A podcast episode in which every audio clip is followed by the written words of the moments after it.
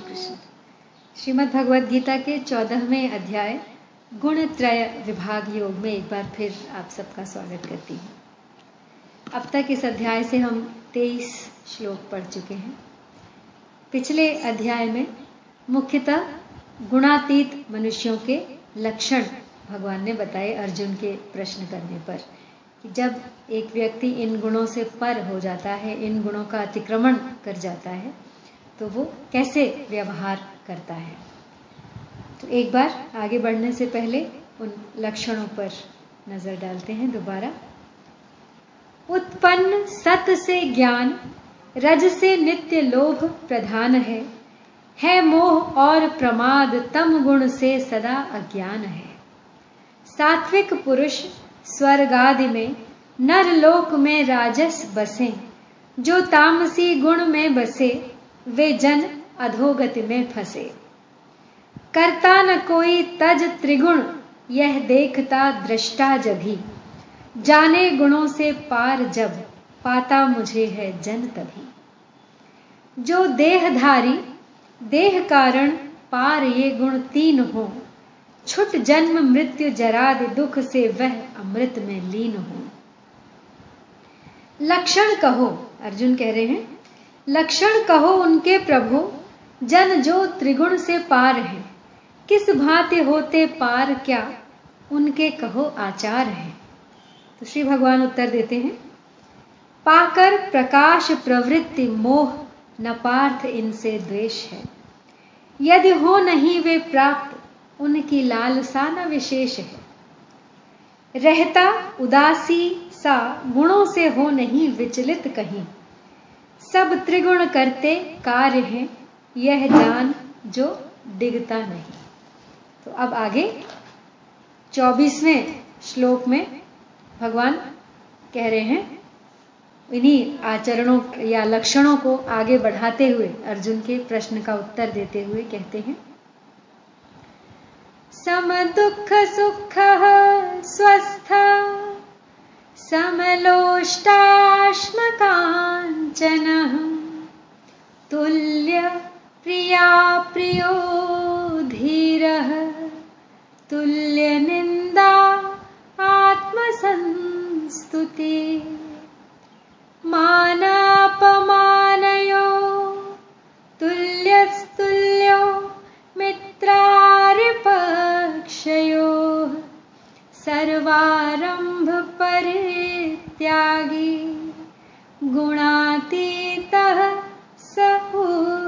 उच्यते यानी जो धीर मनुष्य दुख सुख में सम तथा अपने स्वरूप में स्थित रहता है, जो मिट्टी के ढेले, पत्थर और सोने में सम रहता है, जो प्रिय, अप्रिय में सम रहता है, जो अपनी निंदा स्तुति में सम रहता है, जो मान अपमान में सम रहता है, जो मित्र शत्रु के पक्ष में सम रहता है, और जो संपूर्ण कर्मों के आरंभ का त्यागी है।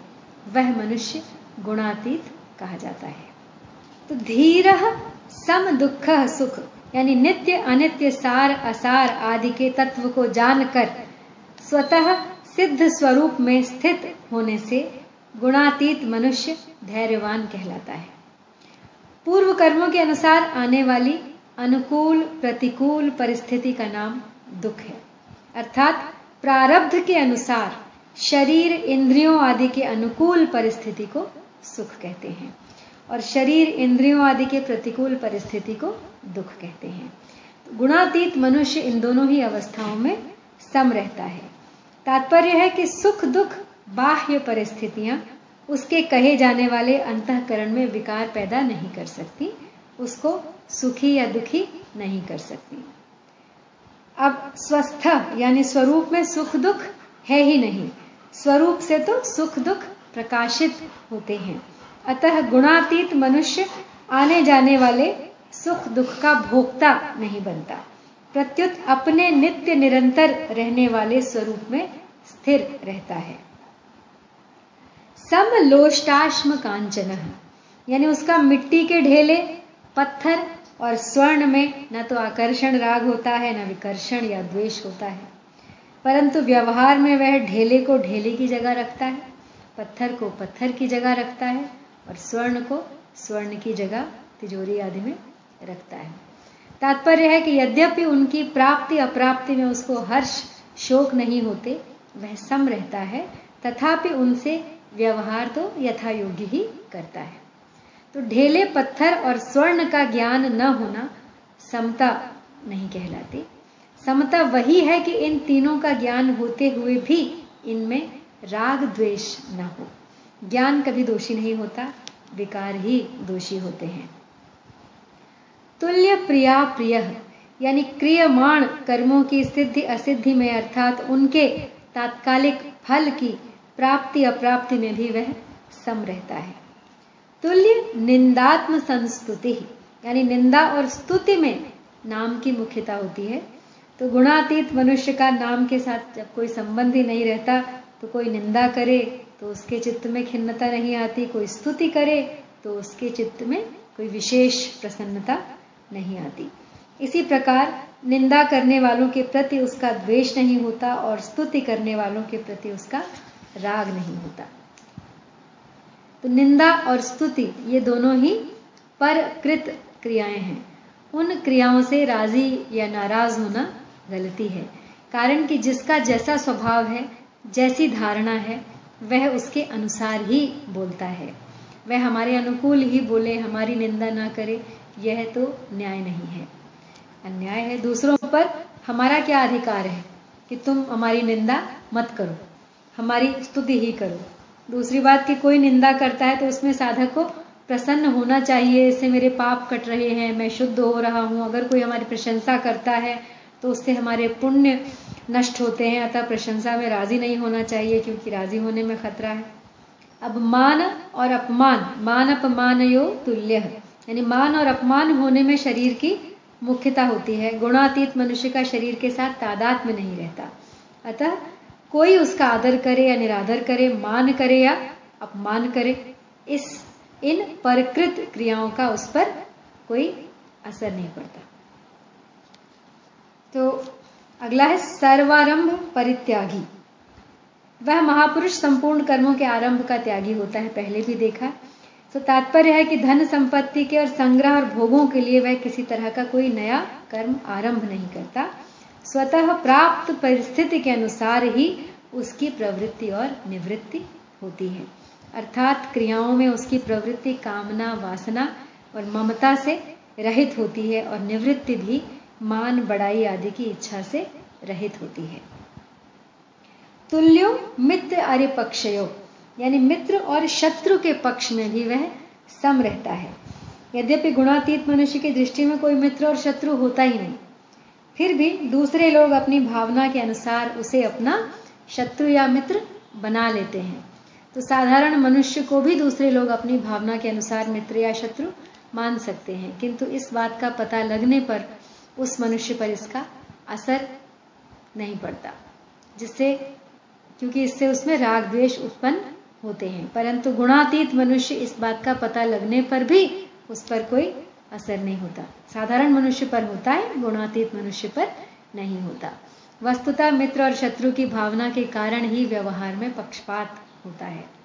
और गुणातीत मनुष्य के कहलाने वाले गुणातीत मनुष्य के अंतकरण में मित्र शत्रु की भावना ही नहीं होती। अर्थात उसके व्यवहार में कैसा भी कोई पक्षपात नहीं होता। तो गुणातीत स उच्यते। यानी उस महापुरुष की गुणातीत संज्ञा नहीं है, किंतु उसके कहे जाने वाले शरीर अंतकरण के लक्षणों को लेकर ही उसको गुणातीत कहा जाता है। तो वास्तव में देखा जाए तो जो गुणातीत है, उसके लक्षण नहीं हो सकते। लक्षण तो गुणों से ही होते हैं, अर्थात जिसके लक्षण होते हैं, वह गुणातीत कैसे हो सकता है? परंतु अर्जुन ने भी गुणातीत के ही लक्षण पूछे हैं और भगवान ने भी गुणातीत के ही लक्षण कहे हैं। इसका तात्पर्य यह है कि लोग पहले उस गुणातीत की जिस शरीर और अंतकरण में स्थिति मानते थे, उस शरीर और अंतकरण के लक्षणों को लेकर वे उसमें आरोप करते हैं कि यह गुणातीत मनुष्य है। अतः ये लक्षण गुणातीत मनुष्य को पहचानने के संकेत मात्र हैं।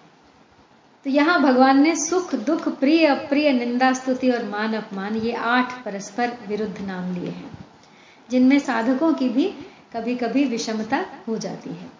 तो ऐसे इन आठ कठिन स्थलों में जिसकी समता हो जाती है, उसके लिए अन्य सभी अवस्थाओं में समता रखना सुगम हो जाता है। अतः यहाँ उन्हीं आठ कठिन स्थलों का नाम लेकर भगवान बताते हैं कि गुणातीत महापुरुष की इन आठों स्थलों में स्वतः स्वाभाविक समता होती है। तो अर्जुन ने तीसरे प्रश्न के रूप में गुणातीत होने का उपाय पूछा था। तो उसका उत्तर भगवान आगे के श्लोक में दे रहे हैं। माम च यह अव्यभिचारेण भक्ति योगेन सेवते सगुणान समतीत्य। एतान ब्रह्म भूयाय कल्पते। कह रहे हैं कि और जो मनुष्य अव्यभिचारी भक्ति योग के द्वारा मेरा सेवन करता है। वह इन गुणों का अतिक्रमण करके ब्रह्म प्राप्ति का पात्र हो जाता है। तो कहने का तात्पर्य है कि भक्ति से साधक जो भी चाहता है, अंतिम मार्ग है भक्ति योग। तो भक्ति से साधक जो भी चाहता है, उसी की प्राप्ति हो जाती है। अब जो साधक मुख्य रूप से ब्रह्म की प्राप्ति अर्थात मुक्ति तत्व ज्ञान चाहता है, उसको भक्ति करने से ब्रह्म की प्राप्ति हो जाती है, क्योंकि ब्रह्म की प्रतिष्ठा भगवान ही है। ब्रह्म समग्र भगवान का ही अंग है, स्वरूप है। तो अब तेरहवें अध्याय के दसवें श्लोक में भी भगवान ने भक्ति को ज्ञान प्राप्ति का साधन बताया था, और यहाँ भी भक्ति की मुख्यता बताई है ब्रह्म प्राप्ति के मार्ग में। तो श्रीमद भागवत में सगुण की उपासना को निर्गुण यानी गुणों से अतीत बताया है। जैसे मन निकेतम तो निर्गुणम मत सेवायाम तो निर्गुणा इसलिए सगुण की उपासना करने वाला तीनों गुणों से अतीत हो जाता है। अब सगुण भगवान भी गुणों के आश्रित नहीं है, प्रत्युत गुण उनके आश्रित हैं। तो जो सत्व रज तम गुणों के वश में है, उनका नाम सगुण नहीं है। प्रत्युत जिसमें असीम, ऐश्वर्य, माधुर्य, सौंदर्य, औदार्य आदि अनंत दिव्य गुण नित्य विद्यमान रहते हैं। उसका नाम सगुण है। बदलते नहीं, आते जाते नहीं रहते। तो भगवान के द्वारा सात्विक, राजस अथवा तामस क्रियाएँ हो सकती हैं, पर वे उन गुणों के वश में नहीं होते। तो भगवान की तरफ़ चलने से भक्त स्वतः और सुगमता से गुणातीत हो जाता है। इतना ही नहीं, उसको भगवान के समग्र रूप का भी ज्ञान हो जाता है। तो उपासना तो करे, भगवान की और पात्र बन जाए ब्रह्म प्राप्ति का, यह कैसे? तो इसका उत्तर अब आगे के श्लोक में भगवान दे रहे हैं। ब्रह्मणो हि प्रतिष्ठाहम्, अमृतस्य अव्ययस्य च। शाश्वतस्य च धर्मस्य सुखस्य एकांतिकस्य च। क्योंकि ब्रह्म का और अविनाशी अमृत का तथा शाश्वत धर्म का और एकांतिक सुख का आश्रय मैं ही हूँ। तो कह रहे हैं कि मैं ब्रह्म की प्रतिष्ठा आश्रय हूँ। ऐसा कहने का तात्पर्य ब्रह्म से अपनी अभिन्नता बताने में है। जैसे जलती हुई अग्नि साकार है और काष्ठ आदि में रहने वाली अग्नि निराकार है। ये अग्नि के दो रूप हैं, पर तत्वतः अग्नि एक ही है। ऐसे ही भगवान साकार रूप से हैं और ब्रह्म निराकार रूप से हैं।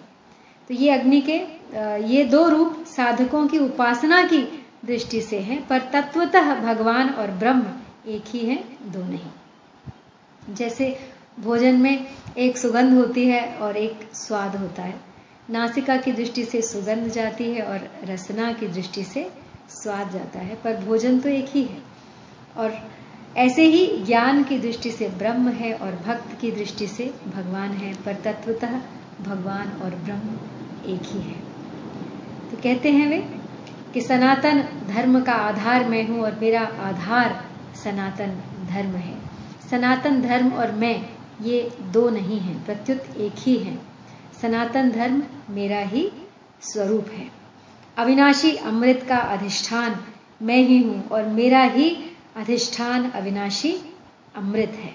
अविनाशी अमृत और मैं ये दो तत्व नहीं है, प्रत्युत एक ही हैं। इसी अविनाशी अमृत की प्राप्ति को भगवान ने अमृतम अश्नुते कहा है। तो एकांतिक सुख का आधार भी मैं हूँ और मेरा आधार एकांतिक सुख है, अर्थात मेरा ही स्वरूप एकांतिक सुख है। तो भगवान ने इसी एकांतिक सुख को अक्षय सुख, आत्यंतिक सुख और अत्यंत सुख नाम से भी कहा है। अब इस श्लोक में ब्रह्मण अमृत से आदि पदों में राहो शिरह की तरह अभिन्नता में प्रयोग किया गया है। तात्पर्य है कि राहु का सिर, ऐसा जो प्रयोग होता है, उसमें राहु अलग है और सिर अलग है, ऐसी बात नहीं है। प्रत्युत, राहु का नाम ही सिर है और सिर का नाम ही राहु है। ऐसे ही यहाँ ब्रह्म, अविनाशी, अमृत आदि ही भगवान कृष्ण है और भगवान कृष्ण ही ब्रह्म, अविनाशी, अमृत है। तो यहाँ पे सनातन धर्म का ज़िक्र आया है ऊपर। तो गीता में अर्जुन ने भगवान को शाश्वत धर्म का गोप्ता, यानी रक्षक बताया है और भगवान भी अवतार लेकर सनातन धर्म की रक्षा किया करते हैं। तो यहाँ पे थोड़ा सा हिंदू धर्म का ज़िक्र आता है कि हिंदू, सनातन, बौद्ध, ईसाई और मुस्लिम, ये चार धर्म वर्तमान समय में संसार में मुख्य माने जाते हैं। इन चारों में से एक एक धर्म को मानने वालों की संख्या करोड़ों की है। इनमें बौद्ध, ईसाई और मुस्लिम धर्म को चलाने वाले क्रमशः बुद्ध, ईसा और मोहम्मद माने जाते हैं। ये तीनों ही धर्म अर्वाचीन है, परंतु हिंदू धर्म किसी मनुष्य के द्वारा चलाया हुआ नहीं है। अर्थात यह किसी मानवीय बुद्धि की उपज नहीं है। यह तो विभिन्न ऋषियों द्वारा किया गया अन्वेषण है, खोज है। और खोज किस चीज़ की होती है? जो पहले से ही विद्यमान होती है। तो हिंदू धर्म अनादि अनंत एवं शाश्वत है। जैसे भगवान शाश्वत सनातन है, ऐसे ही हिंदू धर्म भी शाश्वत है। तो जब जब इसीलिए भगवान ने यहाँ सनातन हिंदू धर्म को अपना ही स्वरूप बताया है, और जब जब हिंदू धर्म का ह्रास होता है, तब तब भगवान अवतार लेकर इसकी संस्थापना करते हैं। यदा यदा ही धर्मस्य ग्लानिर्भवती भारत अभ्युत्थानम धर्मस्य तदात्मान सृजाम्यहम। तो परिशिष्ट भाव यहाँ यही है कि ब्रह्म तथा अविनाशी अमृत का आश्रय मैं हूँ। यह निर्गुण, निराकार की तथा ज्ञान योग की बात है। शाश्वत धर्म का आश्रय मैं हूँ। यह सगुण, साकार की तथा कर्म योग की बात है। और एकांतिक सुख का आश्रय मैं हूँ। यह सगुण, निराकार की तथा ध्यान योग की बात है। मेरी सगुण, साकार की उपासना करने से, मेरा आश्रय लेने से, ज्ञान योग कर्म योग और ध्यान योग तीनों ही सिद्ध हो जाते हैं। तीनों से एक ही तत्व की प्राप्ति होती है, जिसको समग्र कहते हैं। तो जितनी भी विभूतियाँ हैं, वे सब भगवान के ही ऐश्वर्य हैं। ब्रह्म भी भगवान की ही एक विभूति है, उन्हीं का ऐश्वर्य है। इसलिए यहाँ भगवान ने कहा है कि ब्रह्मणों ही प्रतिष्ठा हम तो पद्म पुराण में आया है कि भगवान श्री कृष्ण के के ही नख की एक किरण ब्रह्म है। यन नखेन्दु रुचि ब्रह्म ध्येयम, ब्रह्म आदिभि सुरई गुण त्रयमतीतम तम वंदे वृंदावनेश्वरम। यानी भगवान शंकर कह रहे हैं कि जिसके नख चंद्र की कांति रूप ब्रह्म का देवता गण ध्यान करते हैं, उस त्रिगुणातीत वृंदावनेश्वर भगवान श्री कृष्ण की मैं वंदना करता हूँ। तो इसके साथ ही यहाँ चौदहवा अध्याय समाप्त होता है। जय श्री